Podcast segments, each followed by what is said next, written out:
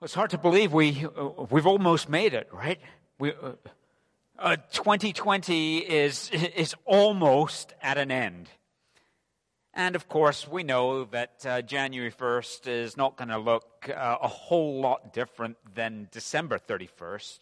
But um, uh, the likelihood is that many of us, as we look especially to this coming new year, look with something of a sense of, uh, of hope, of uh, expectation, of anticipation for what this year is going to hold. And uh, certainly every year there's a sense in which we we all do that there's there's the stepping out into the unknown of the new year and that can be both a little bit scary, a little frightening because we don't know all of what's going to happen. I mean, think about it. Uh, this time last year, we had no clue what this year was going to bring. And so we can have a little bit of a sense of trepidation, and yet it's also a time where we kind of look forward with that little glimmer, perhaps, of excitement, of something new of, of stepping out into the unknown, but, but with anticipation that things will be exciting. Uh, that there will be new joys and new blessings that we will experience in this year ahead. And of course, we are eagerly hoping for something of a return to being able to interact with one another in a more natural way. But as we think about this dawn of a new year, there's a sense in which we could say that what we really do each January 1st is we kind of hit the reset button. And uh, there's a lot of different ways in which perhaps uh, we find ourselves in different places, different seasons, different situations in our life, and we think to ourselves, I, I sure wish that I really did have a reset button. Let's, let's do that one over again. Uh, let's get back and, and start out. And, and, and to be honest, uh, uh, that can be a very helpful, very positive thing for us to do. In, in fact, uh, it, um, it's been said that the uh, uh, famous football coach, uh, uh, Vince Lombardi, would uh, start off the new season every year. You're probably familiar with this. He would walk into the locker room, and of course, these are all professional football players, uh, but he would start off going back to basics, start off with resetting. He would pick it up and he would say, Gentlemen, this is a football. Now, of course, they already knew that, but his, his, his, purpose for doing that was saying there's a time that we need to get back to fundamentals. We need to start from scratch. We need to begin over. My son, uh, in, in recent months, has just uh, started doing a, a, little bit of karate. And every week that he goes to his karate lessons, they do the same things over and over again from the very first position. Uh, it's the same in other uh, things, like in, in, in ballet, they have first position and second position, and, and you move through these things. But every time that you begin afresh. You go back to step one. You hit the reset button and you build from there. And you know, there's a sense that in our spiritual lives, in our walk with Christ, we need to be people who regularly hit the reset button. And the way in which we do that as we're going to see unfolded in our passage from the book of Isaiah this morning, is through a heart of repentance. Now, we have in recent weeks on this Advent lead up to Christmas been moving through the book of Isaiah. And in fact, uh, uh, the, the, the, title slide I had up there a moment ago still said Christmas on it because, you know, we're not out of the Christmas season yet. But um, as we uh, remain in this season, as we continue, and as today we wrap up this short series that we've been in in the book of Isaiah, we've really been looking at the idea of the prophetic ministry of Isaiah as he foretold the coming of Christ.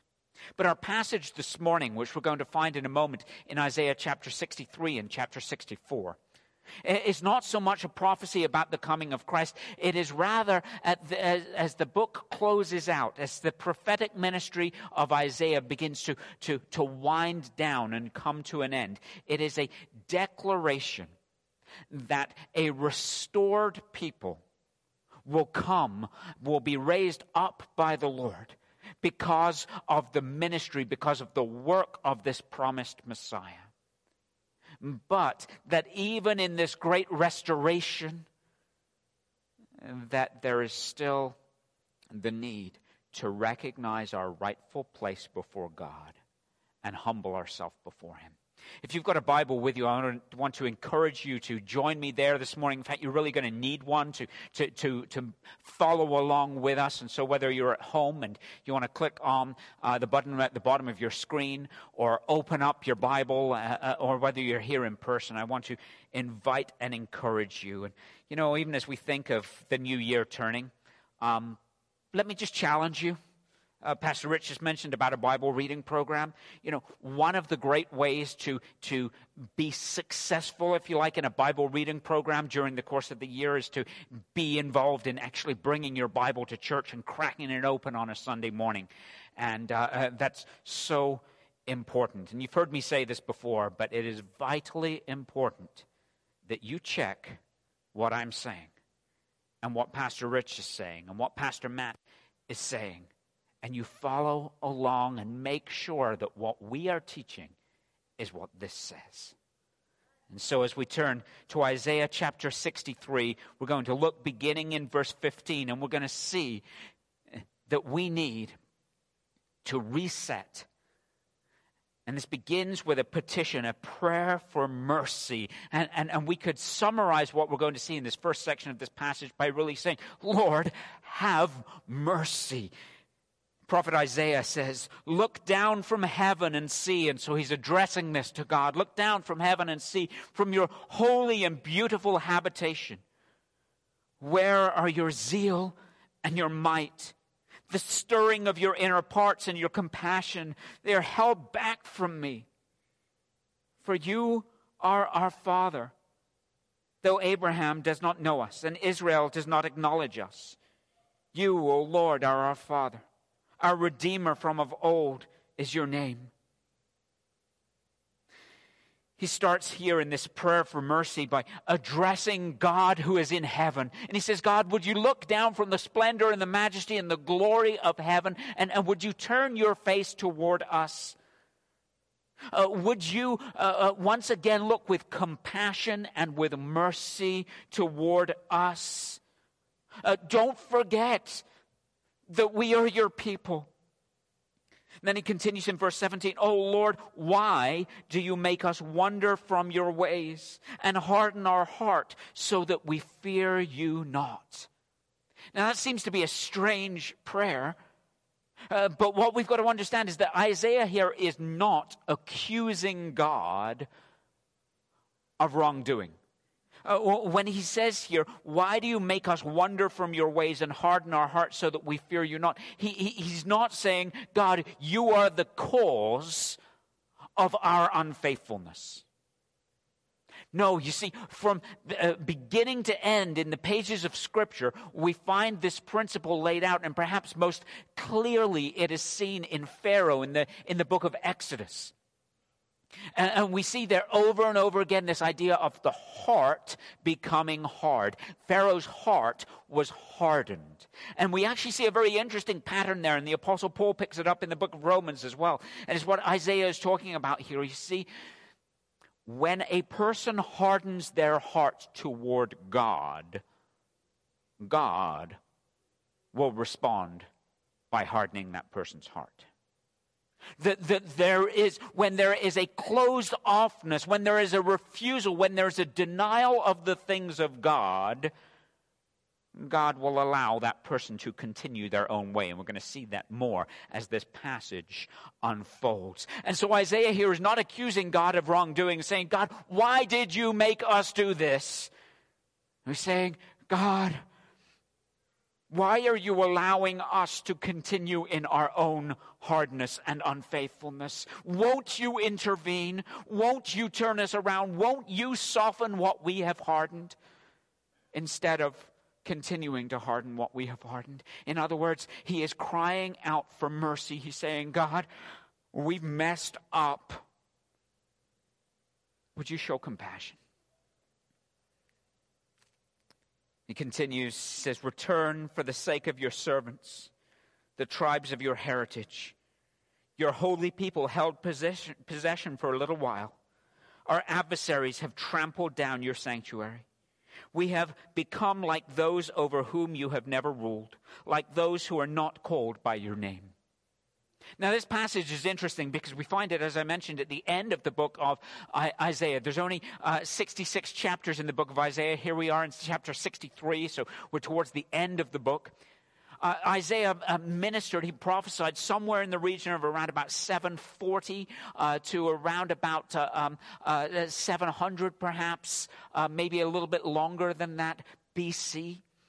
And, uh, uh, and, and so what he's actually talking about here is something that was still future to his original audience, something that was still yet to come.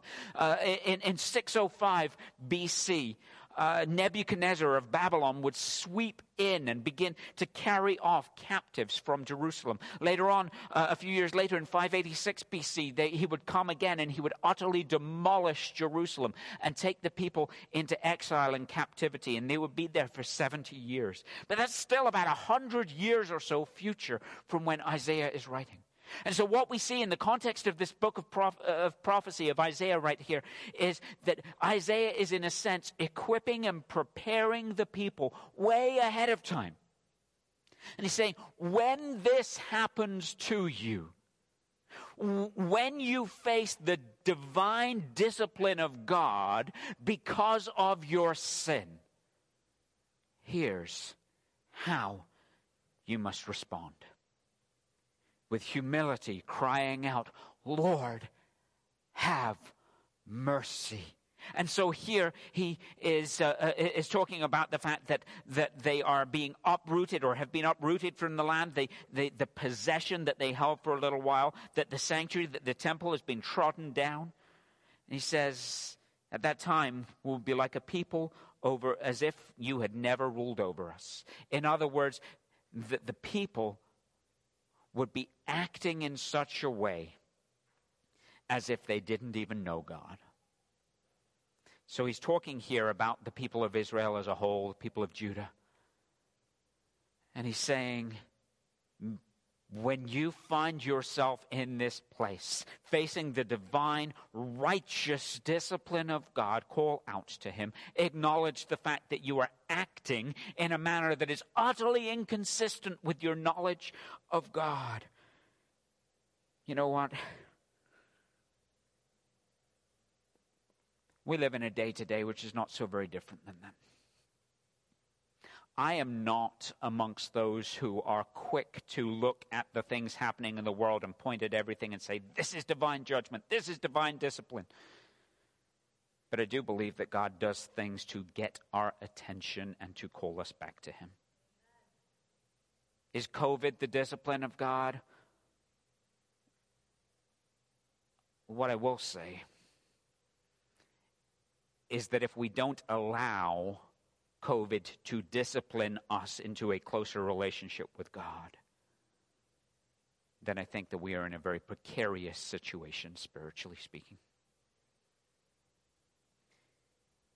And the prayer of Isaiah for his people, what he's in a sense teaching them to say, is to call upon God in his holy temple and say, God, would you show compassion to us?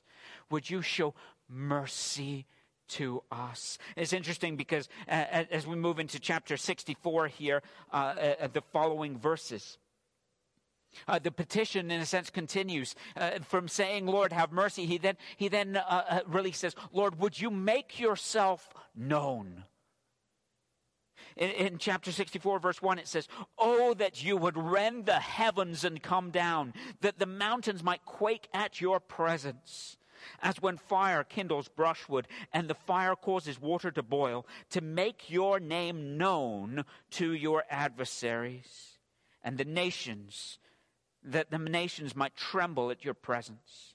When you did awesome things that we did not look for, you came down and the mountains quaked at your presence. For from of old no one has heard or perceived by the ear, no eye has seen a God beside you who acts for those who wait for him. And so the petition here is, is Lord, would you make yourself known in incredible ways? And, and really what he's saying here is, is God, you are exalted in the high and holy place. Would you come down and would you move in power in such a way that everybody would know who you are? You know, one of the things about the living and true God is that throughout history, where he has moved and acted in miraculous ways, it has never been simply for the sake of miraculous signs. A lot of people get confused by this. People are enamored by miracles or by signs and wonders. And the people of Isaiah's day, they, they were looking for this and that and the other. And the false gods and the false prophets promised various different things. And sometimes they were even able to perform false acts, which wowed the people. But when God moves, it is not to show off. It is so that everyone will know who he is and what he is like. And within the larger context of the book of Isaiah, we actually see this idea of this, this promised Messiah who would come. And I think it is very interesting because we have this beautiful prayer here, this petition. Uh, Lord, would you make yourself known? He says, uh, really, God, would you, would you cause the heavens to crack open would you come down with such power that everybody would know who you are? And of course, we have just celebrated at Christmas the fact that our faithful God has answered this prayer. That God quite literally cracked open the heavens and physically, bodily came down that the only begotten Son of God would take on human flesh and come and dwell amongst us. How amazing that God Himself, that the divine Son would leave the glory and the majesty and the splendor of heaven and pitch His tent among us, that we might know Him we have a God who delights to make himself known to his people. And you know, there's coming a time, and the author of the book of Hebrews, in Hebrews chapter 12, speaks of this. There's coming a time where, just as Isaiah is praying here, this will happen. That the heavens will be rent, that they will be cracked open, that Christ will come again, and when he comes, the mountains will shake. And when he comes, every eye will see. And when he comes, there will be no question and no doubt as to who he is. And every knee will bow and every tongue will confess that Jesus Christ is Lord to the glory of God the Father. God delights to make himself known, and there's coming a day. It's coming a day when every eye will see, and that will be a day of judgment. And that's what Isaiah is praying here.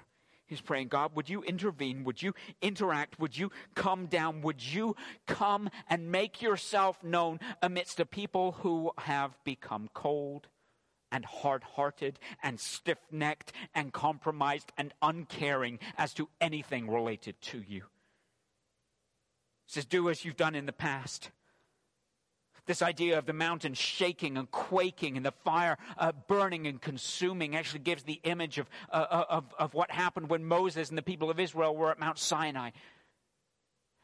And God said to Moses, Make sure that nobody, not even any of the livestock, touch this mountain. And Moses went up on the mountain, and the whole mountain shook as God spoke with and met with him. So Isaiah has this idea of the powerful presence of God amidst his people that they might know and recognize him. Even the Apostle Paul, interestingly, points to this very passage when he's speaking to the church in Corinth in 1 Corinthians chapter 2 verse 9. And he quotes verse 4 here of chapter 64, where it says, For of old no one has heard or perceived by the ear, no eye has seen a God besides you who acts for those who wait for him. And he's speaking there to the Corinthians about the fact that no eye has seen, no ear has heard what God has prepared for those who love him. Because you see, we have a God who is invested in his people and who delights to work on behalf of his people. And so Isaiah, understanding this, counsels, instructs, encourages a people who have been wayward to cry out to God, saying, God, have mercy. God, make yourself known. You know, as I think of turning the page on the calendar into 2021, what better way could we do that than to start off by saying, God, would you have mercy? Would you have mercy on me? Would you have mercy on this church? Would you have mercy uh, on this town? Would you have mer- mercy on this land? And God, would you make yourself known in an undeniable way that people in my family, that people in my community, that people all around me would see and know who you are. And that I would see afresh and understand the greatness of who you are. But needs not only says, Lord, would you have mercy? And God, would you make yourself known? But as we move into verse 5, we see that uh, that part of this prayer is the acknowledgement Lord, we are undeserving. We're undeserving. And I think that, that, that we have to be careful that we don't move past this too quickly. And beginning in verse 5, he says, You meet him who joyfully works righteousness, those who remember you in your ways. Uh, we like that verse. It's a reminder of the fact that God delights to bring blessing and work on behalf of those who acknowledge Him. Um, but notice what he continues in this prayer of saying Behold, you were angry, and we sinned. In our sins we have been a long time, and shall we be saved?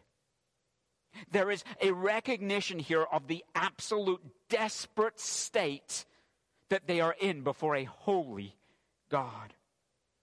In fact, uh, where here in the ESV that I'm using, it says, Behold, you were angry and we sinned.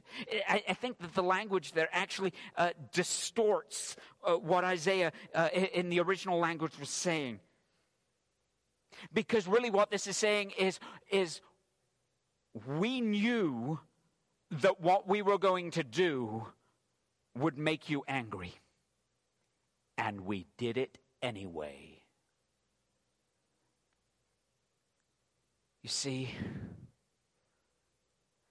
Isaiah, on behalf of his people, is acknowledging the fact that our predicament before a holy God is that we like to shake our fist at God and say, We know what you said, God but we're going to do our own thing anyway. Oh, oh, we know that you have said that to disobey you, to walk in our own ways, brings only righteous wrath. So what?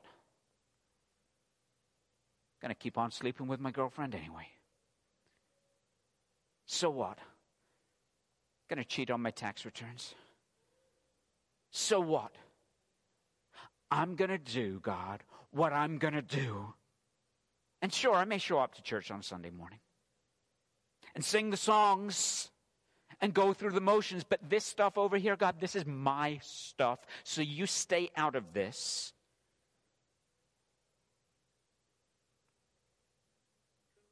And the people of Israel and many who name the name of Jesus Christ today continue in this way. And you know what? We are surrounded by people in this nation, uh, in the church, and certainly outside of the church. There are many people who like to think of themselves as being God-fearers, but actually, knowing what God says, we shake our fist. One of the great challenges that we have as a nation is this that we know just enough about God to be oh so willful in our rebellion. It's not like, for the most part, most of the people have no clue, have no concept of morality whatsoever. We have great blessings in this nation that we have been built and founded on Judeo Christian principles.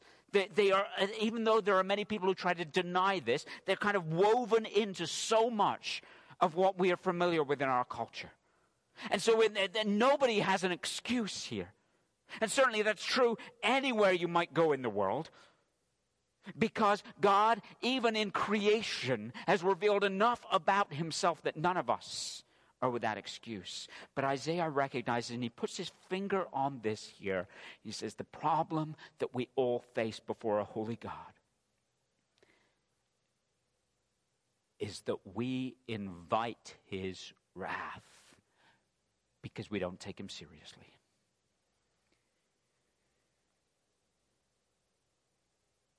And so he says, Behold, you were angry and we sinned. In our sins, we have been a long time. We've been wallowing in them. And then he asks this question, And shall we be saved? In other words, he, he, he's reminding us of the fact that we are utterly undeserving. Uh, we are so completely undeserving of the mercy of God that we've cried out for. Because we have been comfortable in our sins. And, and we can't just think, oh, well, you know what, I'll, I'll just pray this little prayer. I'll just get this done with. I'll, I'll just show up to church, you know, maybe the first Sunday of the new year, start out right. No. We cannot presume upon the mercy of God. In fact, he goes on to, to, to explain that, uh, again that we are undeserving as he continues in verse 6 and following. He says, We have all become like one who is unclean, and all of our righteous deeds are like a polluted garment. Now, uh, one of the big misconceptions that we have is that sin is about doing stuff that we shouldn't do. Sin is not at its very nature about what we do or what we don't do. It's, it's not about our acts of behavior per se. Those acts of behavior are the fruit, are the result of the issue of sin. And the issue of sin is simply this we willfully turn away from God. That's what sin is. Sin is actually relational, biblically speaking. Sin is all about our proximity or lack of proximity to God. And if we are out of relationship with Him because we have turned our back on His ways, we refuse to agree with Him over uh, uh, His declaration as to that which is right and good and pleasing and holy, that is at the root of our sin. And so that's why Isaiah here can say, even our righteous deeds, even the stuff that looks and appears good, is like a polluted garment. Actually, that polluted garment is not really a very nice phrase there. I mean, you can think, uh, it, it literally means like a garment that is covered in excrement. It is wretched, it is stinking. There's a lot of people who say, yeah, well, my good deeds, as long as they outweigh the bad, then that's all. When God looks at your good deeds, you know what he sees? Excrement. There's a lot of people, when we look and we say, well, you know, that person doesn't acknowledge Jesus Christ, but they're so good. And, and they do all of these things, and they do this for charity, and they do this, and they volunteer their time, and, and that's wonderful. And thanks be to God. That is an expression of common grace. But they desperately need a Savior. Because before a holy God, it's not that they're not doing works that appear on the surface to be good, it is that they are out of fellowship with a holy God. They are doing them apart from God, turning their back on their Creator. And therefore, everything that we do out of fellowship with God is condemnable to hell.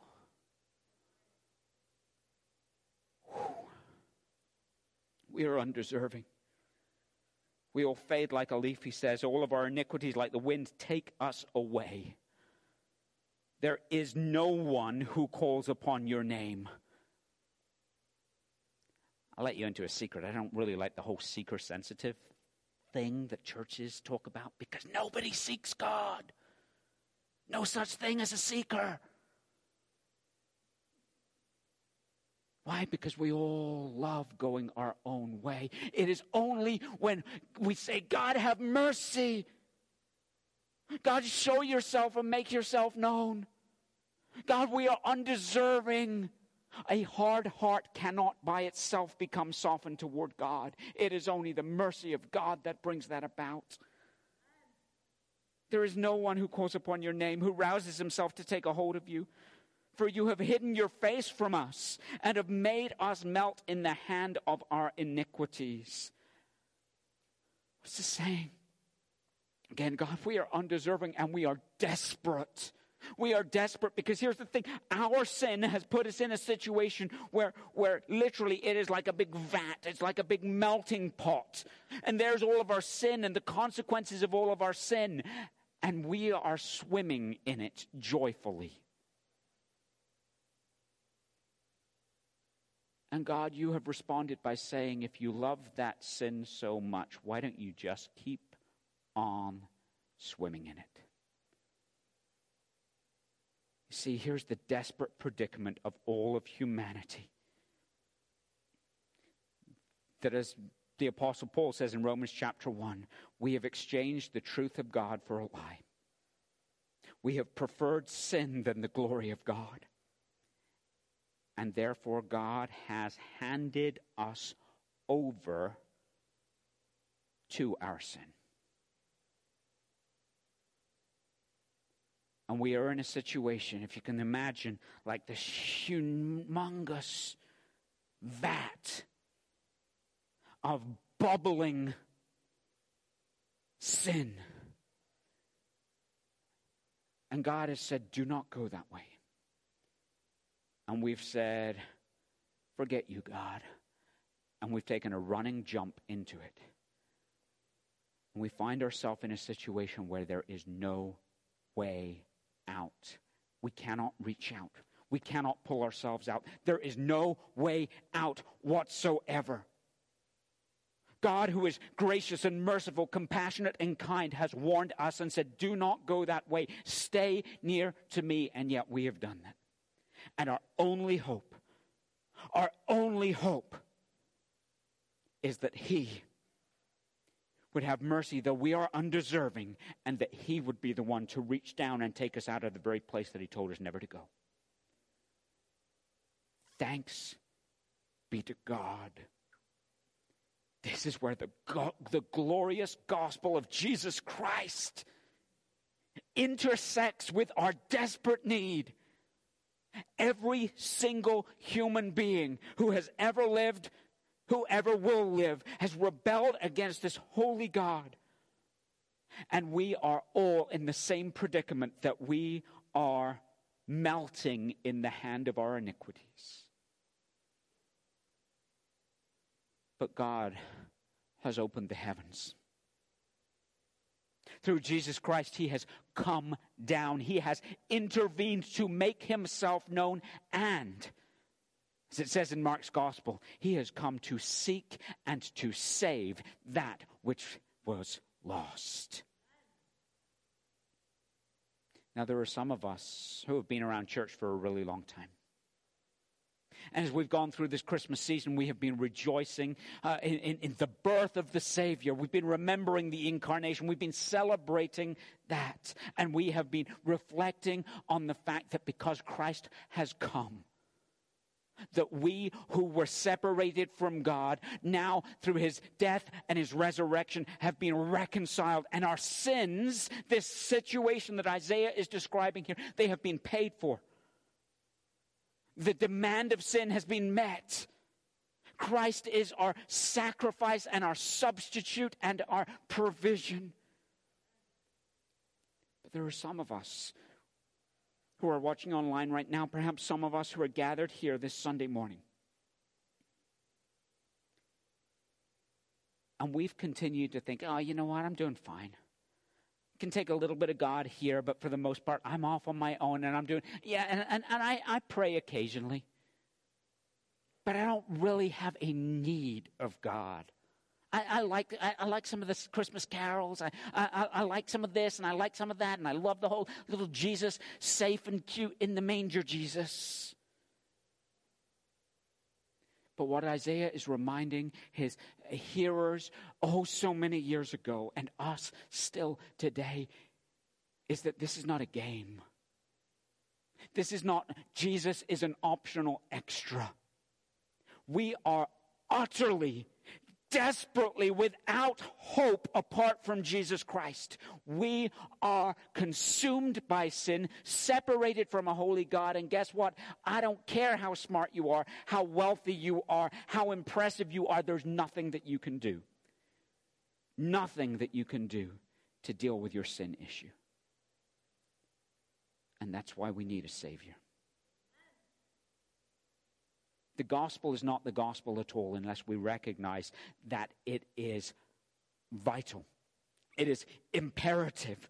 Christ came not to make our lives better. Christ came not so that we could have a, a, a, holiday in the middle of December before we get into the cold and long months of January and February. Christ came because there was no other way for you and for me to be reconciled to a God against whom we have shook our fist.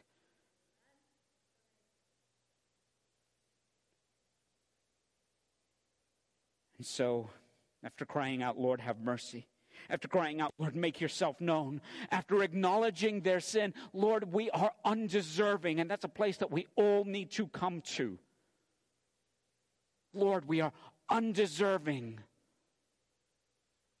you know, one of the great problems that we have is that we have grown up in a culture that has said, You're great, you're special, you're worth it, you're a winner.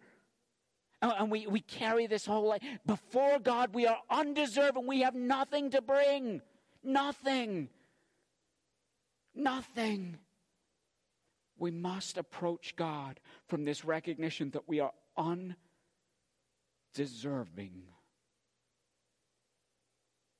He finally closes this section and he says, Lord, remember us and forgive our sins.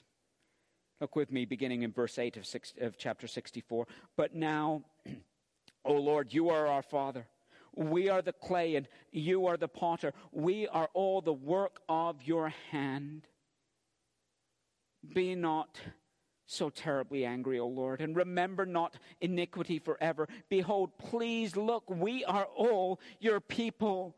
And if you look at this text, uh, what we see here is, and I've underlined these, it says, But now, O Lord, you are our Father. We are the clay. You are our potter. We are all the work of your hand.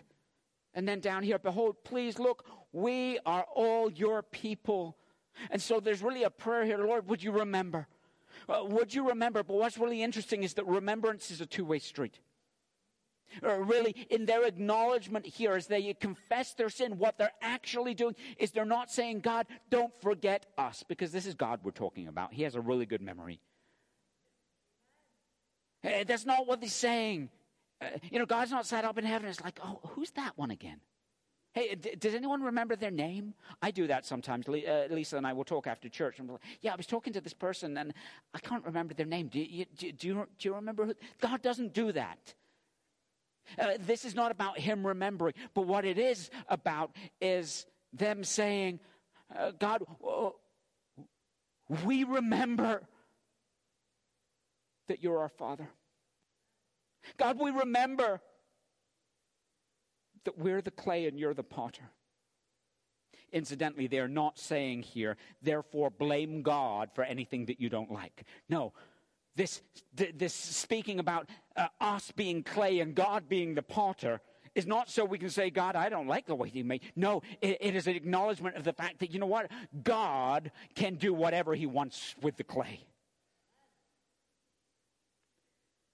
And so they're remembering this. They're remembering the fact that they are utterly under the mastery of the potter, that they have nothing to bring, nothing to demand.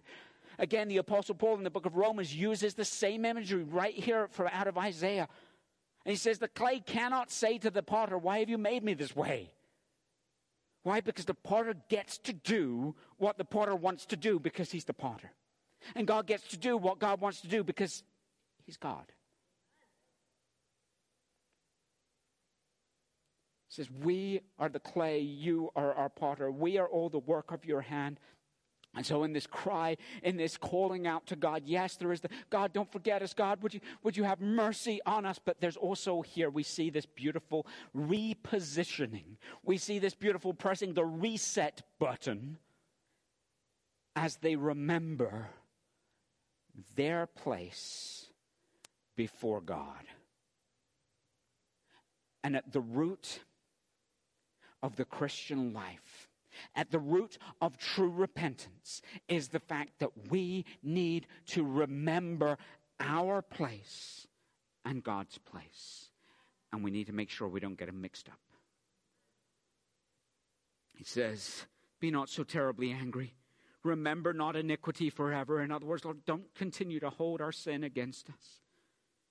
And then in verse 10, your holy cities have become a wilderness. Zion become a wilderness. Jerusalem a desolation. Our holy and beautiful house where our fathers praised you has been burnt to fire. It's interesting. Back in uh, where we started in chapter 63, uh, verse 15, it, it, talks about God looking down from his holy and beautiful place. And, and now it's talking about our holy and beautiful place in reference to the temple. And he says, all of this has been devastated. And then finally, in chapter 4, uh, uh, uh 64, verse 12, Will you restrain yourself at these things, O Lord? Will you keep silent and afflict us so terribly? So they've kind of laid out this prayer, they've laid out this petition Lord, have mercy. Lord, make yourself known. Lord, we are undeserving. Lord, remember and forgive. Close saying, So, Lord, will you fail to act? Lord, don't forget, would you do as we have pleaded? And if we had the time, we would go into chapter 65 and we would see God's response. And God's response is I have spent day and night calling out to a people who refuse to listen. I have spent day and night to woo my people back, and yet they would not come. And yet it goes on to talk about the restoration that will come through the promised Messiah as those hearts are not only softened, but they are transformed because of what the Messiah, what this Christ will do. We see here a beautiful prayer. We see here a call to reset. And what we discover is that repentance is vital to the Christian life repentance was vital in the days of Isaiah, and it's still vital for us today. Isaiah spoke to the people of his day and a future generation of exiles, and, and, and uh, through the prophets, in particular through Malachi, he, he, he, says, Return to me, and I will return to you. And that's really, the, to, the, if you like, the summation of this portion of the book of Isaiah. Return to me and I will return to you. It's not that God has gone anywhere, but that he holds his hand like this to those who refuse to humble themselves before him. Is this really important? Did you know that God will not hear your prayers if you are unrepentant? It's what it teaches in the Psalms. It's what David said. God is death to the prayers of people who hold on to their sin and refuse to acknowledge it. God says, We can talk when you're ready to deal with that issue. Return to me, and I will return to you. Repentance is the call to a wandering people in need of God because he has been merciful now to rend the heavens and come down. I already alluded to this, but I love the fact that, that, that God has himself made himself known through Christ our Savior. That the very prayer that Isaiah prayed some 700 years before the birth of Christ in Jerusalem, uh, in Bethlehem, is, is fulfilled in his coming. Rend the heavens and come down. And so, as we gather here today, as we watch online today, here's the great news everything that we need, that every sin that we have committed, there is provision for our forgiveness now because of Christ. Our sin, our rebellion is a great obstacle. It is a crisis for every person. It is real, it is pervasive, and it's not so much about our individual acts as it is about our overall affront to God. When we are in right relationship to God through Jesus Christ, then the fruit of that will be shown in our good works. It's actually what Ephesians chapter 2 talks about. And so we find ourselves in this place where we recognize that forgiveness and restoration, which Isaiah instructed the people to seek God for, is now available through Christ. Uh, uh the repentance and faith is vital for all people. And so today, if you don't know what it is, to have received the forgiveness of God, to be in relationship with Him through Jesus Christ, there is nothing more important that you can do today than to acknowledge before God that you need a Savior. And to confess before Him that you have shaken your fist, you've chosen to go your own way, you have preferred your way than His, and that that is sin. And that apart from Christ you are lost but to recognize that when Jesus Christ came, when he lived that perfect and sinless life, when he died on the cross, it was in your place and mine to bear your sin and mine so that we could be forgiven. And because he rose again from the dead, that shows us that his payment for our sin was acceptable, that it has been dealt with, the debt has been paid, and we are free through him and only through him. And so I would plead with you if you have never acknowledged your need of a Savior,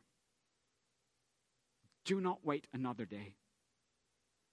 Do not wait another day. If you feel the Spirit of God prompting you today, do not harden your heart.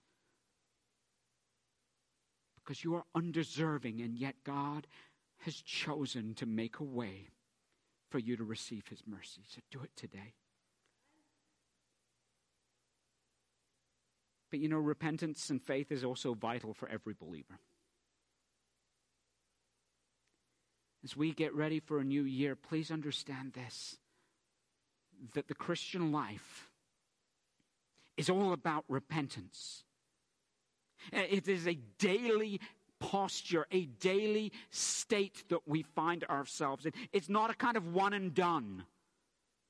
In, in fact, we might say that tr- true repentance True repentance is, is not a momentary prayer, but it is a deliberate, daily agreement with God and an obedience to his ways, independence on his spirit. It is an agreement with God over our sin, that it is indeed sin and that we must turn from it. And in turning from it, which is what repentance is, turning away from sin and to God, we must continue to walk in His ways. It is a daily commitment that we make. So, how do we do that? How do we live a life of repentance? How do we enter into 2021? How do we close out 2020 making sure that we hit the reset button, that we are in a healthy place, that we are in a situation and in a place where we can, before God, rejoice in the knowledge that He delights to do things beyond all that we could ask or imagine in the lives of those who are His people? Well, it starts off, we have to keep short accounts with God. We need to keep short accounts with Him. That means that we need to get real with our sin, that we don't hold on to it, that we don't kind of ignore it or make excuses for it. As the Spirit of God prompts you and reveals to you an area of disobedience, and an area of, of sin, an area of partial obedience or delayed obedience, because that's disobedience, then deal with it before God. Acknowledge it and say, God, forgive me for this. This is really hard for me, but I, I, I, turn this over to you and I agree with you that this is sin and I want to follow your ways. We've got to be in that posture. We also need to get in the Word of God and prayerfully seek to live in obedience to it. That's why something like a reading plan as we enter into the new year is so vital. Uh, we got to get into it. You know, the way that we know that we are walking in God's ways is by reading about God's ways. And, and, and, whenever we come to a passage of Scripture, our prayer ought to be God, would you, would you reveal to me anywhere where my life is inconsistent with what you have revealed in, in, in your word, so that I might correct course and follow you? And we need to keep remembering who He is that He is the Lord, that He is the potter, and that we are the clay. Because when we have that posture, when we remember our proper place before Him, then we are not quite so tempted to try to snatch the throne from Him. And so many of us, many of us are hoping that 2021 will be better. Many of us have, have great expectations for the days ahead. But I just want to encourage us today don't put your hope or your confidence in a set of resolutions that you're going to break before the end of next week. Instead, as we approach the new year, remember that no one has heard, no ear has perceived, no eye has seen a God beside him who acts for those who wait for him. We need to hit the reset button. We need to, in repentance, agree with God over our sin and over His lordship in every area of our lives, and then we will be able to look into this new year with great expectation and knowing that whatever may come, He is our God. We are His people, and we walk together with Him. Would you pray with me? Oh Lord, we thank you for this year that has passed. There have been times where it has perhaps felt hard to do that. And yet you have sustained us. You have led us. You have been merciful to us and blessed us in so many ways, even beyond our comprehension. And yet, Lord, along with the prophet Isaiah and the people of old, we confess to you that, Lord, we need your mercy. We ask that, Lord, you would make yourself known in our lives and in this land in a fresh way in these days to come. Before you, O oh God, we confess that we are undeserving. And so, Lord, on behalf of those gathered here and watching online, I cry out to you, saying, Lord, would you forgive us our sins? For those who have never yet trusted in Christ and received that forgiveness of sin. I, I, I, pray that by your Holy Spirit, today would be the day where you would prompt them to cry out, saying, God, I have shaken my fist at you. I've tried to make excuses, but I acknowledge that I am a sinner. And I need a Savior. Thank you that even when I didn't know that I needed a Savior, you already have sent your Son, Jesus, to bear my sin and to die my death and to take the punishment that I deserve. Lord, there's a lot that I don't know, but as best as I know how, I surrender all I am and all that I have to you. I want to follow you. I want to walk in obedience to you. I want to go your way and not mine any longer. So, God, here I am. Forgive me. Save me. Free me. And Lord, I pray that in my life and all who are under the sound of my voice, that as we prepare for this new year and enter into it, that we would do so in joyful confidence and in ever growing intimacy with you, O God. For the glory of your name, through Jesus Christ, we pray. Amen. Hey, thank you so much for being with us once again this morning. If you prayed along with me there, acknowledging your sin and your need of a Savior. There's a place, if you're watching online, that you can uh, indicate that. You can connect with one of our prayer counselors who would love to talk with you more about your next steps in your walk with Jesus. If you're here in the room, uh, you can either connect with me after the service or Pastor Rich, or there's the communication cards right there in your seats. Please, we would be delighted to connect with you and to help you take your next step. As you prepare to celebrate the new year, um, we are praying for you. We're so thankful for you. We want to invite you to come back again next Sunday and start the new year off in God's Word together. But as we go from here now, I want to share with you, I guess, as a benediction, uh, a poem, uh, the author of which is anonymous, and yet this poem every year at the turn of the year comes to my mind and is encouraging to me, and I think fits well with what we've seen here in our passage this morning. It's called The Gate of the Year.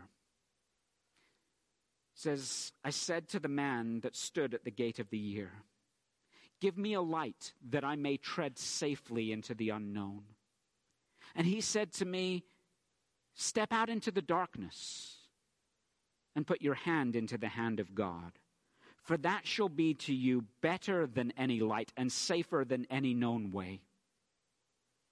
So, stepping out into the darkness, I found the hand of God, and He led me into the new year and the dawning of the day. May you enter 2021 hand in hand with our gracious God. And may the Lord bless and keep you. May the Lord make his face to shine upon you. May the Lord lift up his countenance towards you and give you peace. Amen.